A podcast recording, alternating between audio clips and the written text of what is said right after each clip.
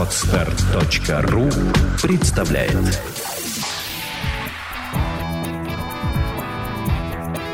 Александра и Андрей Капецки в лучшем психологическом подкасте «Психология, мифы и реальность».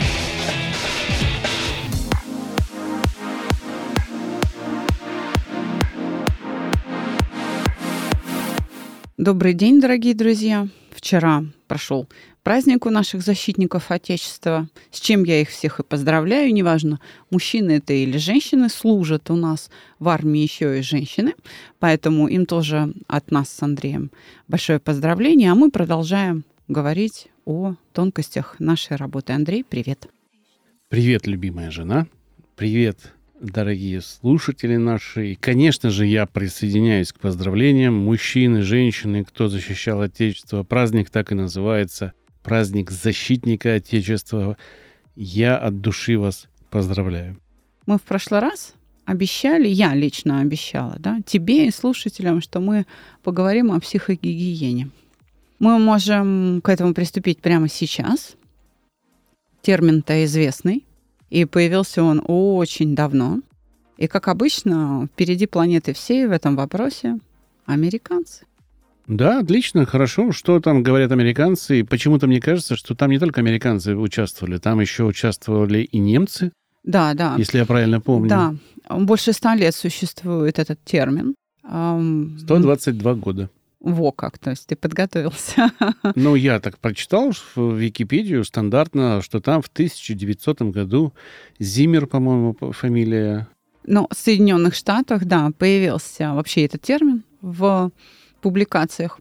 Мне кажется, в 30-м или вот э, что-то около того году прошлого века первый конгресс по психогигиене прошел. Примерно в это же время этот термин начали использовать и в Германии – и он очень пригодился заключенным концлагерей, особенно того, где работал Виктор Франкл. Он помогал людям пережить этот шок от того вообще, куда они попали, потому что считал, что это способствует выживанию в таких условиях. Насколько я понимаю, психогигиена не имеет какой-то своей терминологии, и она сейчас как часть психотерапии да, существует. И нельзя сказать, что это какое-то отдельное научное направление или часть науки. Это просто слово, которое определяет некую часть любого направления в психологии или психотерапии, а, школы или направления, которое своими методами проводит вот эту психогигиену, если я правильно все понял. То, как ты это формулируешь, выдает слабость самого термина. А, видишь, ты не можешь понять, о чем идет речь, потому что понятие психогигиены не определено. То есть, э, смотри, термин есть, слово есть, а что это, непонятно, не определено. Нет четко очерченного определения этому. И поэтому тебе так трудно воспринимать, о чем идет речь, и возникают вопросы. И они возникают у всех, кто с этим сталкивается. Могу я не согласиться с тобой? Почему? Но мне кажется, что суть слова понятна. Отсутствуют методы. Это вот как Достаточно раз кажущееся. описано. Кажущиеся, да? Вот эта понятность, она кажущаяся. Что такое психогиена на сегодня? Это... Все.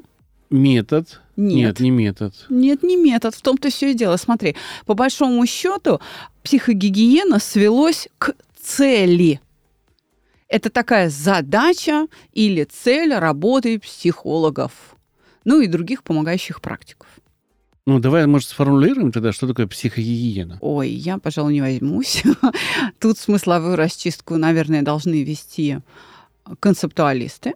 Но еще раз, давай подчеркнем, психогигиена есть, то есть этим занимаются, она считается отдельной научной дисциплиной, считается, но не является ею именно потому, что понятие не определено, оно четко не вычищено по смыслу. И на данный момент представляет собой задачу а, психологов и других помогающих практиков такую триединую. Первое – это профилактика каких-то негативных э, психических состояний. Второе. Улучшение условий лечения психически больных людей. И третье – это восстановление тех, кто повредился умом, мы так скажем. И к психогигиене имеют отношение и психиатрия, и психотерапия, и даже фармакология. В общем, и педагогика, и андрогогика, и очень многие другие специальности. То есть это такая междисциплинарная задача. Я понимаю зубная паста, да?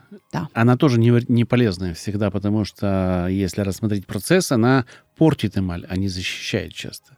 Если неправильно Смотря чистишь, какая, да. и если неправильно чистишь, известен факт, что чистить нужно только снизу вверх или сверху вниз. Ну, то есть нижние зубы снизу вверх, верхние сверху вниз.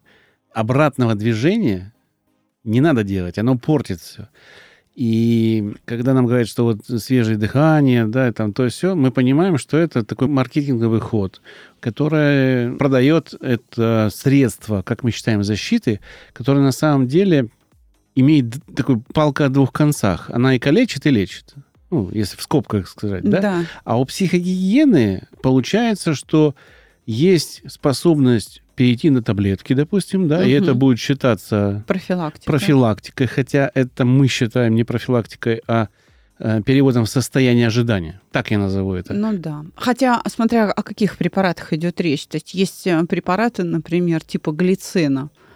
Да, они просто доставляют аминокислоту, которая способствует адекватной э, работе самого биологического носителя, то есть клеток головного мозга. Да, да это можно назвать, наверное, психопрофилактикой, психогигиеной. То есть есть все-таки Да, ряд витамины лекарств, группы В, да. э, которые могут... да. Они не только психогигиена, они просто э, защита организма от чего-либо, да, или Да. улучшение работы.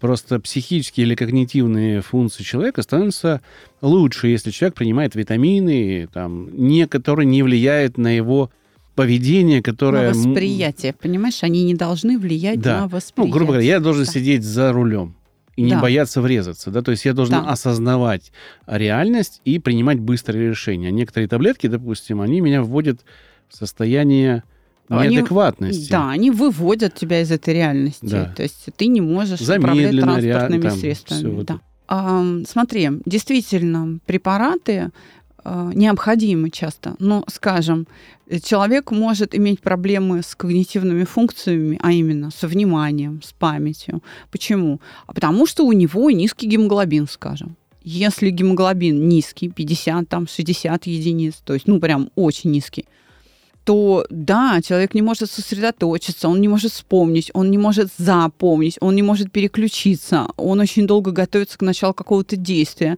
Не потому, что он ленив, а он правда не может. То есть биологический носитель не в состоянии обеспечить исполнение команды, которая в мышлении пытается зарядиться там, да, для, для целого организма. И да, нужна такая поддержка. Здесь больших успехов достигают нутрициологи или я не знаю, как правильно называются подобного рода специалисты. Вообще все, кто занимаются профилактикой здоровья, они знают, что если организм правильно кормить, да, и следить за его режимом а, жизни, то есть сон должен быть ночной именно, и там минут 40 дневного сна, если очень высокие нагрузки несет этот организм, то и когнитивные функции не будут страдать. Вот так это называется. И это правда. Это действительно так. И подобного рода меры я бы отнесла к психогигиене. То есть не надрывайся, не своди себя с ума в этом смысле. А, Надо всегда понимать, что организм рассчитан на определенный тип нагрузок. То есть мы не э, беспредельно можем насиловать себя тяжелым физическим трудом или тяжелым умственным трудом или длительными сильными переживаниями. Мы можем в экстремальном режиме функционировать только какой-то промежуток времени. При этом, если мы тренированы, если мы готовились к стрессу, неважно какой он, да, эмоциональный или там э, физический какой-то стресс или температурный стресс, то мы можем дольше терпеть. Но в конце концов все равно стресс перейдет в стадию истощения. Все равно это произойдет. То есть получается, что мы опять э, на поверку имеем просто слово, которое Да. существует 122 года, Да. но за ним, за эти 122 года ничего не случилось такого, э, ну, грубо говоря, кардиология, да? Она Да. появилась э, раньше или позже, я не знаю. Раньше, конечно. Раньше, да? Да. Ну, может быть, на сколько? На 50, на 100 лет, примерно. да? А, за ней огромный пласт исследований, раз, различных диссертаций, кандидатских открытий великих. А за этим словом, которое имеет достаточно большой такой, ну, шлейф исторический, да, и Франкл им занимался, ничего нету фактически. То есть, получается, слово есть, описание этого слова тоже мы понимаем, и оно, в принципе, есть. Цель его тоже понятна, а средства каждый применяет как хочет. И поэтому нету такого результата, который сконцентрирован, ну, грубо говоря, когда мы приходим к зубному, мы вырываем зуб, и мы получаем результат. Отсутствие боль, больного зуба. А вот нету такого, чтобы я пришел, опять же, проводя аналогию с зубным, я могу прийти полечить кариус сначала, да, если кариус полечил, а там уже нерв задействован, мне нерв заморозят или умертвят, да, если это не помогло, тогда уже вырывает зуб. То есть есть некая э, цепь событий, которая предваряет это удаление зуба. А начинается все с детства, когда меня приучают чистить зубы. Я бы, э, наверное, помогла тебе и уточнила следующим образом. К психогигиене, в аналогии с, со стоматологами, угу. с работой дантистов, тогда будет относиться профессиональная чистка зубов, скажем, и отбеливание. Угу. И только. Остальное уже относится не к психогигиене, а именно к лечебному процессу. Mm. То есть, если мы говорим о психогигиене, мы должны понимать, какие средства будут поддерживать нормальное функционирование психики. Ну, то есть ты должен какую-то часть делать сам, это ты дома каждое утро Именно. чистишь. Да а в какое-то время ты должен прийти почистить зубы профессионально у доктора. Да. И, ну, или отбелить их, и да. почистить и отбелить, чтобы они красивые были. Да. С психогигиеной то же самое. Ты должен обладать некими инструментами, которые тебе позволяют что-то делать с собой, чтобы предотвратить самостоятельно, самостоятельно да. да, и там раз в год приходить на, грубо говоря, на техосмотр к специалисту, да. который тебе скажет, все ли у тебя хорошо и то ли ты делаешь со своим организмом, ну, со своей психикой, чтобы она была постоянно, нет ли там бреши, нет ли там а, пробоин, которые позволяют это а, использовать другим людям в общении с тобой или там. Ай, какой ты молодец. Да вот тогда мы будем действительно говорить о психогигиене. То есть действительно нужно четко очертить меры, принимаемые человеком самостоятельно, и тот самый профосмотр.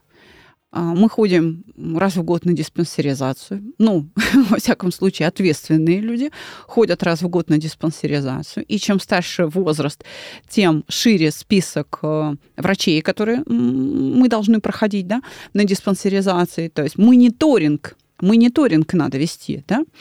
А, то же самое, если мы локализуемся, вернемся к дантистам, то а, профессиональная чистка зубов периодически, хотя бы раз в год, осмотр для чего? Чтобы кто-то со стороны оценил, достаточно ли качественно ты обеспечиваешь гигиену полости рта. То есть, да, действительно, этих мер достаточно или нет. Потому что, например, если у тебя дыхание стало не свежее, появился запах изо рта, это может быть не связано с зубами. Запах может идти из желудка. И именно стоматолог должен тебя успокоить и сказать, так, нет, с зубками все хорошо. Вот идешь к гастроэнтерологу, вперед в другом месте ищи, это уже не моя вотчина. И вот эти как раз средства именно психогигиены, они не определены. Но можно к ним отнести, скажем, самостоятельные медитации, ведение дневника. Они сейчас очень популярны, всевозможные там тетрадки, какие-то самоконтроль. Пожалуй, работа с коучем, коучинг в некотором роде может считаться, да, и нужно действительно взять за привычку осмотр у психолога беседу с ним раз в год. Для чего? Что там будет происходить? Что можно считать не лечением, да, а именно психогигиеной? Диагностику твоего эмоционального состояния и подбор каких-то других средств. Медитации тебе уже не помогают, э, непонятно почему, иди к терапевту, может быть, тебе витамины нужны, и тогда наладится сон, и там будет меньше тревожность. Потому что, допустим, если человек с утра просыпается в тревожности, то может оказаться, а, что ему нужна поддержка щитовидной железы. Потому что вот это вот сердцебиение утреннее в момент пробуждения – это признак, э, скажем, пониженной функции когда слишком мало гормонов вырабатывает щитовидная железа или, наоборот, повышенный. То есть нужны анализы, нужен осмотр эндокринолога. И, кстати говоря, совсем не обязательно, что эндокринолог в этом случае назначит вам лекарства, какие-то гормоны. Он может назначить, ну что они там назначают, цинк, да, селен, то есть какую-то витаминную поддержку, и э, щитовидная железа получает достаточное питание, и эта тревога проходит. То есть она может быть не эмоциогенного характера. Насколько я понимаю, на сегодняшний момент профилактика болезней строится все-таки от лечебного процесса. Пока да. Не от психологического, хотя психологически, и это уже множество и специалистов подтверждает, и твоя практика говорит об этом, что э, а, все-таки все болезни от нервов. Ну, большинство. Большинство да. возникает на нервной почве. А, даже переломы к сожалению, нужно признать, что большинство каких-то травм, травм человек получает в эмоциональном состоянии. Он гневается, сердится, делает что-то не то, мимо ступеньки наступил. Ну, то есть да, это да, состояние да. влияет на травма. Если человек спокойно, он все осознает. И нужно признать, что это проблема не только России, это проблема вообще мира, что люди не думают о том, что профилактика психического состояния решит очень много проблем.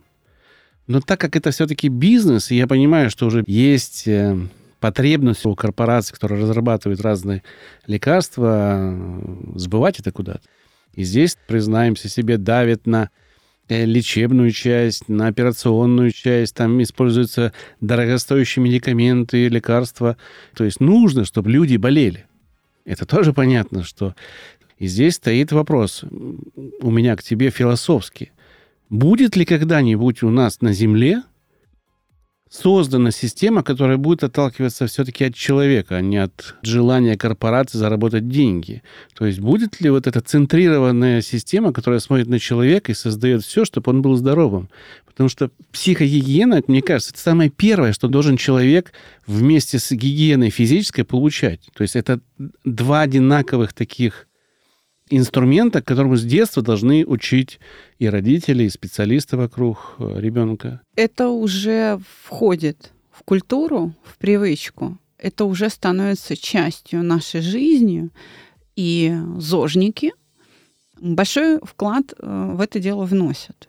Конечно, э, есть, как говорится, перекосы на местах, да, но без этого невозможно. Не совершая ошибок, мы не поймем, как правильно. Я думаю, что в самом скором времени это будет частью нашей жизни. Наверное, поколение, которое родилось в нулевых, а, введет это в обиход э, в свою повседневную жизнь. И самое главное здесь – внимание к себе. Ну, понимаешь, зожники – это уже притча во языцах стало у многих слоев населения, потому что зожником может быть специфически э, думающий человек. Ну, к сожалению, это не стандарт пока. И именно то, как они думают, отталкивает большинство людей от этого направления. Хотя оно правильно, я его поддерживаю, да, это отличная мысль. Но вот эти перекосы, что ты обязан там как-то жить, да, вот а это я вызывает... Бы, а я бы, знаешь, э, обратила твое внимание на другое. Большая часть 30-летних как раз зожники, и они очень тихие зожники, они никому ничего не навязывают, они даже не объясняют. Они просто готовят дома здоровую пищу, просто по утрам э, делают зарядку, бегают и вообще не кичатся этим. Просто мы видим тех, которые очень громко говорят, вот таких невротиков. Мы их видим. На самом-то деле это очень полезное э, движение, и там очень много людей скромных, которые просто так живут, и все. Они молодцы, они тихо занимаются, но Наверное, я просто не вижу этих тихих зожников, да, попадая на невротиков, которые кричат там, да. насилуют других людей, давайте, давайте, да, хотя это должно созревать у человека самостоятельно, то есть должны создаваться условия, при которых мне хочется туда прийти. Там классно, там круто, а пока мне не хочется туда прийти. Именно благодаря сопротивлению таких людей, как ты, среди зожников будет найдена форма проповедование этого здорового образа жизни, Да. в который люди захотят идти бегом, Да, побегут да, толпами. да. Сейчас, если эта форма а, донесения, да, и вот этой пропаганды пока не найдена, но она ищется, потому что там очень много энтузиастов, и они стараются уже не навязываться, а подавать пример. Они хотят, чтобы им завидовали. А зависть, как мы с тобой знаем, это эмоция, которая эволюцией дана человеку для того, чтобы создать конкуренцию между людьми. И когда мир начнет завидовать зожникам, вот тогда люди будут просить научить их так жить добровольно. Давай вернемся к психогигиене и инструментам. Есть ли на сегодняшний день а, какие-то инструменты, которые ты знаешь? Есть ли среди этих инструментов те, которые ты советуешь? Есть ли, которые применяешь сама из этих первых двух? Да, ну давай перечислим. Давай попробуем, да. Всем известные сытинские настрои или аутотренинг – это как раз тот самый инструмент психогигиены. Медитации сюда же мы отнесем. Можно отнести йогу-нидру, которая готовит человека ко сну. И это все психопрофилактика и психогигиена, потому что она позволяет человеку уйти в сон в надлежащем состоянии. Что значит надлежащее? В таком состоянии, при котором сон принесет отдых, а именно восстановление психических функций. Если мы ложимся спать в состоянии алкогольного опьянения, ну там бахнули ремашечку, да, и э, о, расслабились и заснули. Это не будет способствовать восстановлению, потому что вот эта рюмка алкоголя повышает давление, учащает э, частоту сердечных сокращений, и, по сути, ты вроде бы спишь в состоянии алкогольного опьянения, и даже, может быть, крепко спишь, но сердце у тебя бьется так, как будто ты занимаешься бегом. И на самом деле ты истощаешься. То есть ты просто э, насилуешь свой организм таким образом. Далее. Я бы, наверное, к психопрофилактике и психогигиене отнесла всевозможные способы целительного рисования. А, В нашей научной школе это медитативная графика, и, ну, вот я ее преподаю, а, могу обучить людей, собственно говоря. А, В прошлый а, выходной, в прошлую субботу мы не смогли запустить поток. У меня просто заболела мама, и мне пришлось заниматься этим вопросом. Но вот 26 числа, в субботу, мы все-таки проведем да, это. Сюда же можно отнести и нейрографику Пискарева, да, и арт-терапию, то есть изготовление мандалы своей. Это все та самая психогигиена. То есть перенос своих чувств с биологического носителя в графический носитель, и тем самым постоянная проверка что реакция завершилась. То есть ты не хранишь накопленное напряжение, не хранишь, ты все время сбрасываешь. А, Допустим, в Юго-Восточной Азии, конкретно в Японии, есть макивара. Это как раз средство психогигиены. Ты можешь пойти поколотить его. Да? К психогигиене я бы отнесла ведение дневника. Сейчас популярны всевозможные дневники, и неважно, по какой он форме строится, да, вот как мы это делаем, например, в саногенном мышлении, или по какой-то иной форме, но это как раз и есть средство, которое будет поддерживать функционирование твое, твоей психики, и управление твоими переживаниями на оптимальном уровне, вот так скажем. То есть ты не будешь выпадать в апатию или в эйфорию. Ты будешь себя как бы порадовался, успокоился. Попереживал, успокоился. 26 февраля 2022 года. Это для тех, кто слушает в другое время. А, Я указываю год и число. Три вида рисования. Три вида возможности прекратить тревожные переживания. Три вида возможности прекратить любое переживание быстро. Не угасить его, но прекратить или уменьшить стрессовость от этого состояния внутри организма. Тем более в той ситуации, которая у нас сейчас назревает, да, в санкциях, там у многих людей бизнесы горят, вы приобретете за 5000 рублей инструмент, который бесценен. Он в вашей жизни может решить очень многое. Используя его, научившись этому, вы сами без похода куда-то, кому-то можете прекратить действие эмоций. Приходите. Да, э, ну, у меня есть хорошая новость. Угошение при помощи медитативной графики все-таки проводить можно. Но это вы узнаете на самом Да.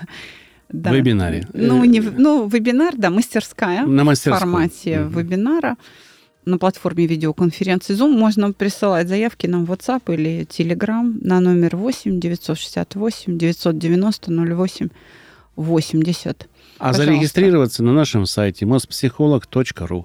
К средствам психогигиены я бы еще отнесла очень неплохое упражнение «Ключ» Алиева.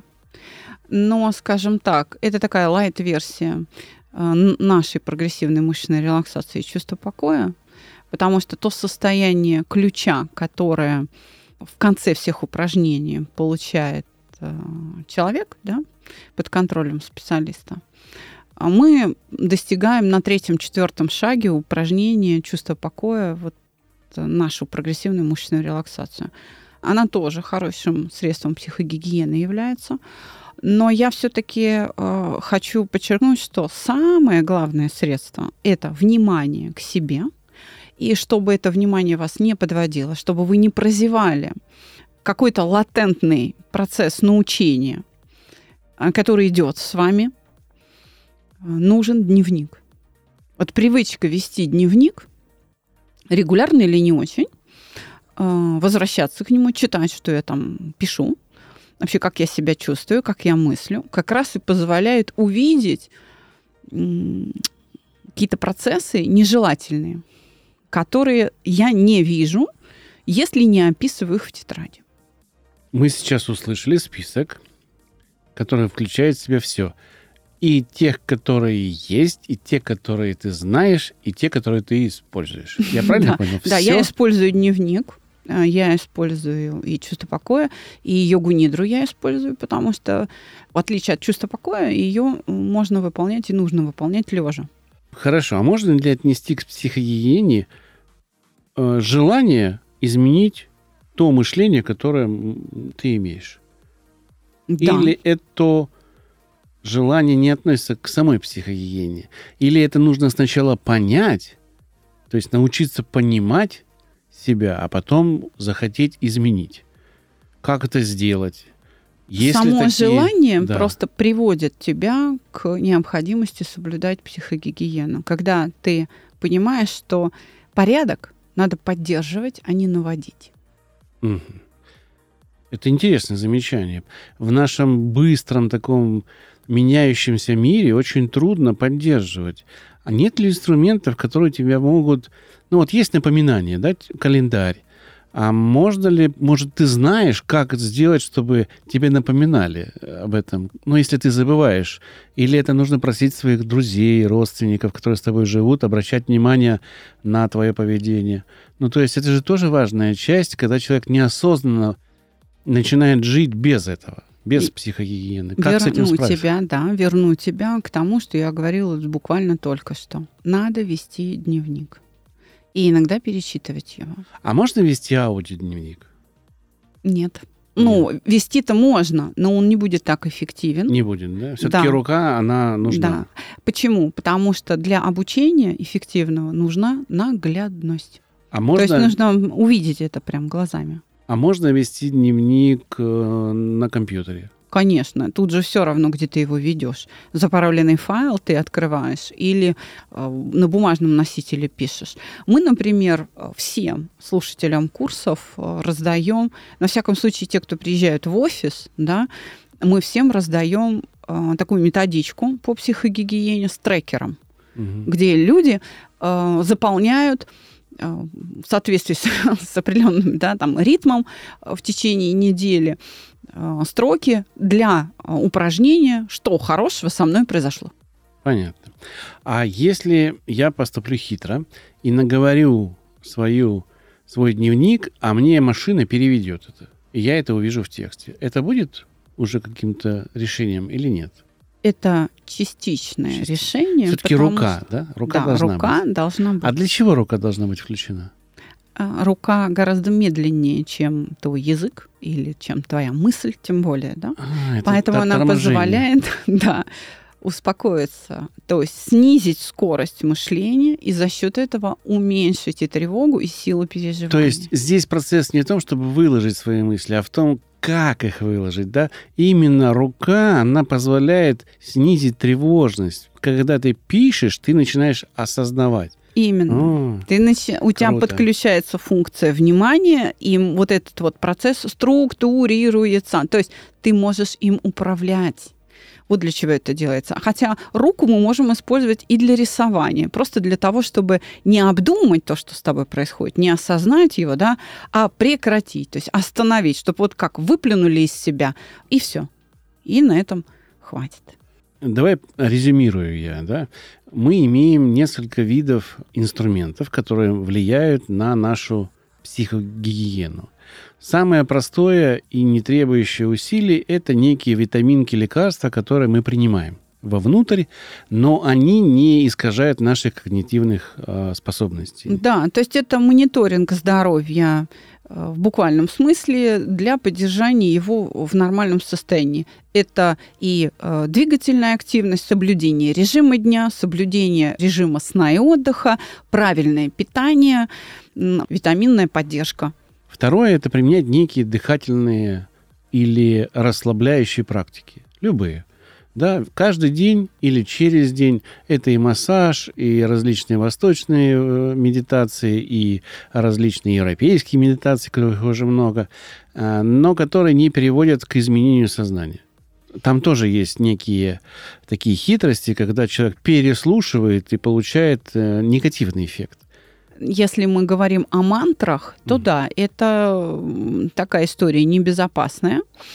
И мантры я не назвала в качестве средства психогигиены. Я, пожалуй, бы не отнесла массаж к этому и дыхательную гимнастику какую-то к этому, а, к психогигиене. Но это хорошая профилактика здоровья и поддержание его нормального функционирования. Тогда давай уточним, что ты имела в виду и перечисли конкретно, какие практики нужно применять как психогигиену. Это второй пункт. эм, йога-нидра, та, которая позволяет вам заснуть в, э, в состоянии, которое сделает сон для вас отдыхом и средством восстановления психических функций, а не мучением с кошмарами. Это ведение дневника, что самое главное, это третья взгляд. часть. Это третья часть. Да. Это мы отдельно. А, я к ней подойду. А вот И во второй рисунок, рисование. рисование. Рисование, да, Мгм. безусловно, рисование. Медитации э, те, которые направлены на остановку внутренней речи. Вот их э, можно отнести э, к психопрофилактике. БАДы, витамины. Далее. Аутотренинг, Йога-нид- йо- йо- йога-нидра. нидра, аутотренинг, который ведет на Да, остановку. настрой Сытина, состояние ключа и Рисование. рисование. И дневник, И дневник. как заключение, да? Да. И это Дневников всё- сейчас много разных форм. Есть и трекеры специальные за своим состоянием. Это все бы я назвала одним словом дневник. И это все нужно применять за один раз, или это можно рас- растянуть в течение дня, э, сделав привычкой. Тогда Да. у вас будет та самая психогигиена, которая позволяет не ходить к психиатрам и к психологам. Да, и не дай бог э, к врачам других специальностей. Потому что ведение дневника, например, э, при перечитывании этого самого дневника позволяет увидеть, что я уже целую неделю пишу о том, как мне обидно что-то. Ага, все. То есть я не могу справиться. Событие закончилось, а переживаний нет. Неделя это очень долго. Значит, нужно пойти а, куда-то за помощью. И вообще хотя бы обратить на это внимание. Так что я бы, наверное, и не говорила о том, что все средства должны быть сконцентрированы в течение дня, но в течение недели периодически, да, это необходимо, это будет оправдано и полезно. Мы не стали специально углубляться в какие-то глубинные объяснения психогигиены, постарались это сделать просто, доступно и с практической пользой предоставить вам некий набор простых инструментов, которые ничего не стоят, но пользуясь которыми, ну, кроме таблеток, наверное, да, кроме витаминок, они деньги стоят, пользуясь которыми вы можете сами себя держать в очень хорошей психологической форме. Надеемся, мы вам помогли. Всего вам доброго. До свидания. До свидания.